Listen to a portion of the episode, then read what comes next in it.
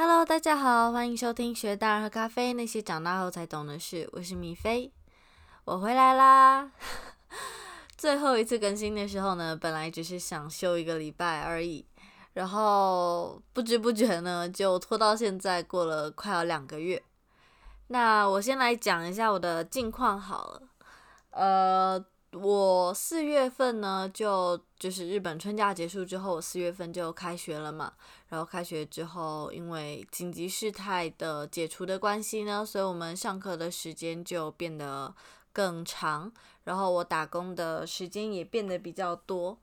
然后就其实一直有想要来继续更新 podcast，然后也有写一些东西下来啊，但是一直没有一个时间可以就是静下来，然后。呃，来录 podcast。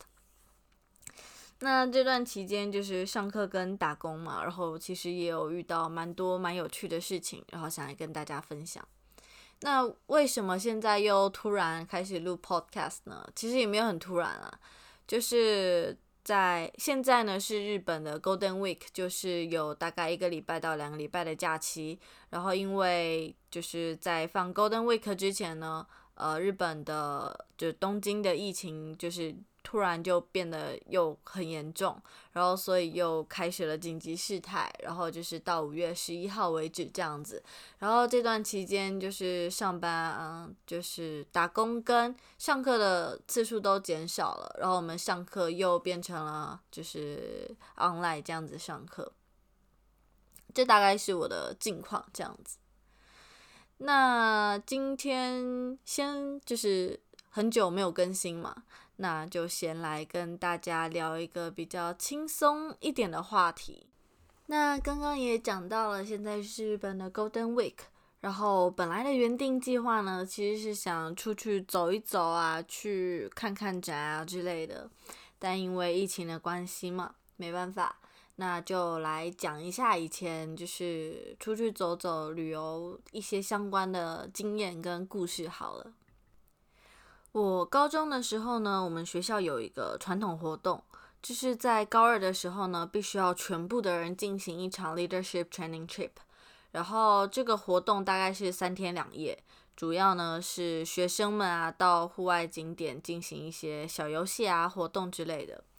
然后在这三天两夜之中呢，你不可以使用除了相机以外的任何电子产品。你呀，必须要把手机交给老师保管。然后当然啦，就是还是会有人偷藏偷藏手机之类的。然后总而言之呢，就是你把手机交给老师之后，老师会给每个人发一颗生鸡蛋，然后你必须要在旅游结束之前保护好它，不能把它弄破啊，或者是弄不见。那刚开始啊，我们听到手机要没收的时候，其实都蛮不开心的，因为到那个景点呢是要坐巴士嘛，然后大概要花嗯两到三个小时左右的车程吧。然后这代表你在车上啊，你不能听音乐，也不能看电影，就什么娱乐都没有，你就除了跟别人聊天，也没事可以做。就刚开始就是蛮不开心的，但是我们后来就是玩了一整天之后。你我们就会发现，就是我们完全没有多余的精力跟力气去玩手机。那白天的时候呢，我们会去比较有名的景点啊，走走逛逛。然后老师呢会找一些空地，然后就是进行游戏等等。啊，就是三天两夜，大家就越玩越嗨。怎么可能说每一个人的生鸡蛋都安然无事，都不会破嘞？然后，所以有一些人啊，第一天的时候啊，甚至刚到那个地方没多久，鸡蛋就爆掉了。那所以我们去景点啊，看到门口有人在卖鸡蛋的时候，大家就疯狂的去抢，然后直到被老师阻止。然后那当下真的是蛮好笑的。那玩什么游戏？其实就是，呃，就有点像是大家要一起团队合作啊，然后完成一个任务之类的那一种。那刚刚讲了，我们白天去景点玩嘛，那晚上呢到饭店吃完饭啊休息一下之后，老师就跟饭店借了空地，然后让我们晚上表演节目啊，跟玩游戏之类的。然后这个旅行本身就是没有手机嘛，所以大家的关系除了就是变得更好之外，你会发现那些你平常觉得很高冷、很严肃的人，就是平常很冷漠的一个人。现实里啊，都跟疯子一样玩的超级无敌嗨。那时候我们晚上有一个活动是你要拿就是卫生纸卷，然后打扮你们那个小组的一个代表，然后老师会走秀，就老师会让他们走秀，然后评分这样子。然后大家不知道为什么那天选的人都是那种看起来平常比较呃严肃冷淡，就是你平常看起来就是很冷冷淡淡的一些人嘛。然后呢，他们就是被呃打扮完，然后要走秀的时候，就突然变得超嗨，就是走秀的时候各种扭啊、跳啊、旋转、跳跃、闭着眼啊，好了，反正就是跟平常超级就是反差很大，然后连老师都笑到爆。然后后来，后来呢？那个旅程结束，那蛋要怎么办？然后我们到了学校的时候，因为我们是住宿学校嘛，每个礼拜五就是回家时间，然后反正也就差不多那个时间了。然后我们拿着东西，拿着行李到教室的时候，老师就说：“手机要拿可以，要拿你的那一颗蛋来换。”然后没有。蛋的人，或者是你蛋已经爆掉的人呢，全部都要留下来打扫，打扫完才可以回，就是才可以回家，蛮可怜的。然后就是这大概是我高二印象深刻的一次旅游。后来啊，上了高三之后呢，就是作为我的生日礼物，然后我妈就是让我去参加了我们学校校长举办的一个志愿者的一个旅游一个活动，这样子。然后这个活动主要就是到云南的一些比较偏僻的地方，然后去辅导那些小学生啊，或者是还在幼稚园或者是在补习班的小朋友玩游戏啊、读书啊等等的。但是因为人数有限嘛，然后就是从高一到高三呢，总共选十个人才可以去。那校长选人的方式呢，就是你想去的人，你必须要写一篇论文，就是讲述你对志愿者有什么看法，然后你为什么想去啊之类等等的。于是我就很幸运的被选中了，然后我们就呃从苏州启程，坐飞机到云南昆明的机场。然后在到昆明的时候，我本来以为我们会住饭店，然后校长是告诉我们，他联络了一个国际学校，然后我们就是有点像 homestay 一样，住在他们外教的家里这样子。昆明的温差其实蛮大的，所以我晚上就是因为有点太冷了，然后我就感冒了，所以我这个旅程几乎都是抱着病去玩的。那在这个旅程当中，我印象深刻的几件事，第一个就是攀岩。呃，因为毕竟不就是毕竟是出去玩嘛，不能只是说做志愿者而已。那所以我们就去了各个景点，然后我们校长找的就是有点像导游的那些人是也是外国人，但他们中文讲的非常非常的好，甚至还会讲就是云南少数民族的方言这样子。反正就是他们就开着车带我们到一个深山处，然后我们就好奇想说，嗯，这深山到底有什么？就是你看到的都是一个平地啊，这样子。然后在一个很高很茂密的草丛之间，就突然出现了一个山洞，然后我们就慢慢的爬进去。然后你抬头的时候，你还可以看到一些蝙蝠在飞这样子。然后他们就是呃架了一些设备，然后就让我们从底下爬上去。然后就其实目测看起来没有很高，呃，大概就是一层楼、两层楼左右的高度吧。就其实当下看起来感觉没有很高，然后每一个人都爬的超级无敌吃力。就它有两个洞，一个是非常小的洞，然后但是就是比较呃靠比较矮一点，然后比较平一点。然后另外一个山洞呢是比较垂直的山洞。然后就是你必须要爬爬到最高点，然后那个洞口比较大。反正大家就开始爬了嘛，然后我们就在下面帮爬的人加油啊，加油，就是一直这样喊。然后后面呢，终于轮到我了，但是我臂力真的不太够，爬到一半，我说我有点上不去了。然后他们就看了一下我，他说，嗯，那你应该可以从那个小的洞里面爬进去吧，就这样讲。然后我就打开我的安全扣。然后因为到那个洞里还有一条绳子嘛，然后就是怕进不去，所以我的安全扣暂时没有扣上去。然后反正就是往里面挤，后来是扣上去了啦。然后往里面挤，然后这时候我就发现了一个问题是，呃，我要往里面挤的时候呢，我的脚必须要有一个地方可以踏，才可以把我自己推进去嘛。但是那个地方真的是太小了，导致我就是卡在里面。然后我朋友很努力的拉着我的两只手，想要把我拉进去。但是因为我是趴在地上，他是就是半蹲着的嘛，他脚每一次一用力啊，那个地上的那个沙土就直接往我脸上飞呀飞。然后就那天也吃了不少沙。然后最终是，呃，后面有人帮着我推，然后我努力的想办法，用力的一抓一用力。然后才进去，哇！我记得那时候大概卡了有五到十分钟左右吧，反正就是超级无敌尴尬。然后这是我比较印象深刻的一次。后来呢，嗯，后来我们就是坐火车坐到了大理。大理其实是一个蛮有复古味道的地方吧，就是它其实是一个，它那边有一个古镇。就是如果知道云南的，大概都知道丽江很漂亮。虽然我们没有去，但是呃，我们有到大理这样子。到大理之后呢，就是我才有那一种我真的在做志愿者的感觉。呃，我们先到了一个地方，我刚开始以为是国小，后来才发现原来是一个补习班。那个补习班呢，呃，我们问了一下那个人，才知道就是。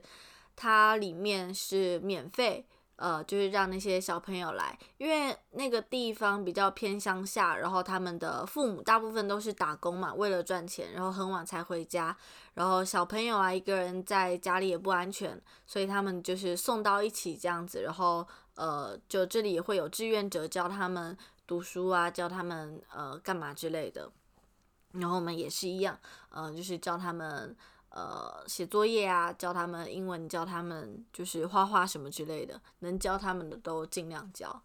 然后这就是教他们这些东西的时候，让我很印象深刻的是，对我们而言，就是写错字，就是用修正带啊，或者是立可带，立就是涂掉就好了嘛。他们会拿一个呃比较细的透明胶带贴上去，然后啪一下，然后把它们撕起来。就是纸，如果这样被撕起来的话，会变薄，然后但是它原本硬的那个地方就没有了，就消掉了嘛。然后这样再写上去，然后就让我知道哦，原来有这种方法，虽然不是太好了，但是也是蛮惊讶的这样子。那到后面呢，印象比较深刻，就是这个旅程也不是说每一天都很开心，呃，因为你每一天其实都在接受新事物嘛。所以多多少少都会跟同伴吵架，然后就吵架的那一次是我们呃隔一天要去一个少数民族的幼稚园，然后我们必须要去带礼物给他们。那云南的大理那边正好有批发市场，然后呢我们就分成了两组，然后到那个批发市场，然后呃就砍价啊买东西啊之类的。主要就是想让我们体验大家去批货的那种感觉吧，然后反正就是我们去批货，然后这个时候我们就到了一个零食，就是卖零食卖甜点的地方，然后我们我们还有一个就是任务，就是我们必须要访问一下那些人，那些人大部分都是外地过来的，然后我们就可以问问他们的背景啊，然后听听听他们讲讲故事这样子，然后就在这里，我的。呃，一个学妹，她就是想跟老板杀一个糖果罐，就是一罐糖果的价格，呃，原价是十二块，她想要十二块人民币，她想要杀成十块。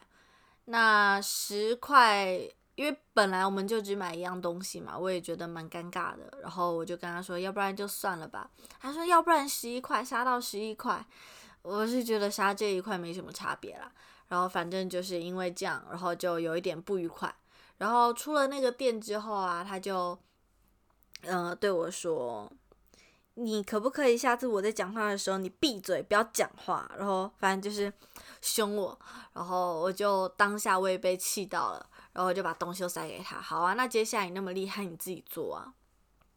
然后反正就是我就生气了嘛，然后后面我就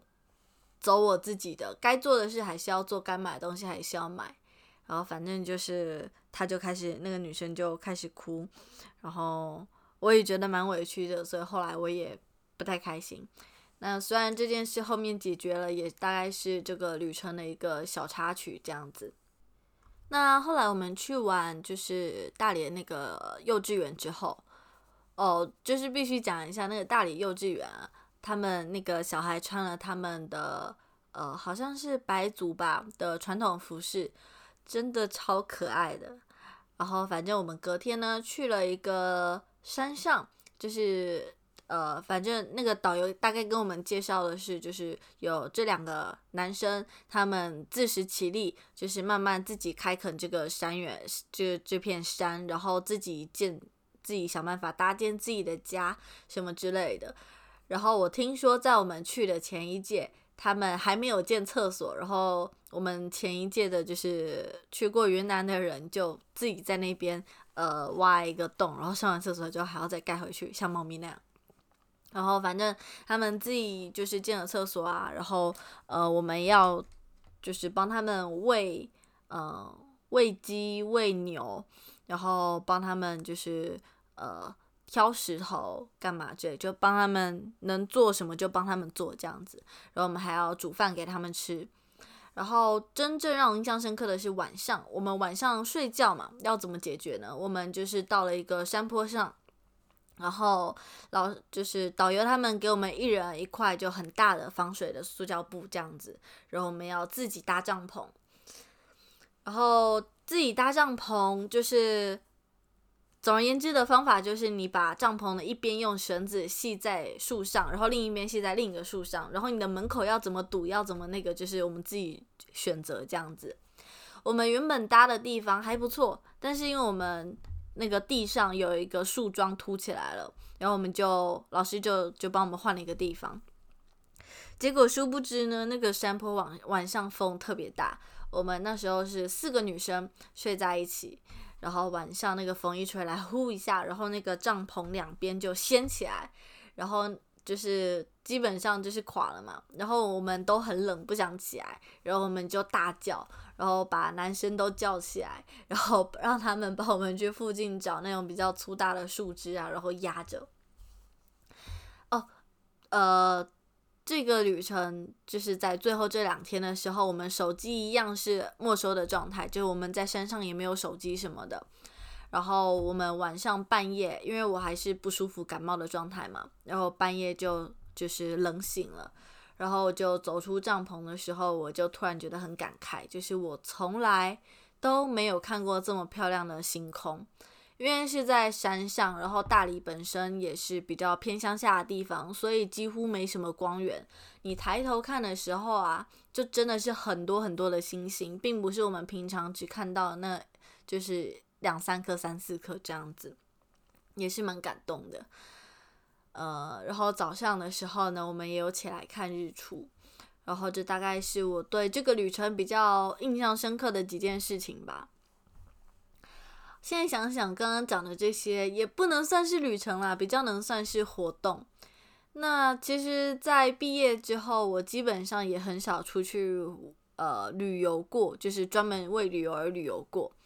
呃，但是我觉得这些学校的活动啊，呃，就是真的是让我跟这些同学的关系变得更好。呃，虽然说我因为经常换学校，这经常换地方。所以我朋友都变得比较少，但是真的就是跟这些出去过的人，多多少少都还是有在继续联络的。嗯，大概就是这样。啊，那时间今天也差不多了，那我们下次再见啦。呃，最近台湾疫情啊，日本疫情也变得严重了，大家出外记得要小心，做好防护。今天就这样啦，拜拜。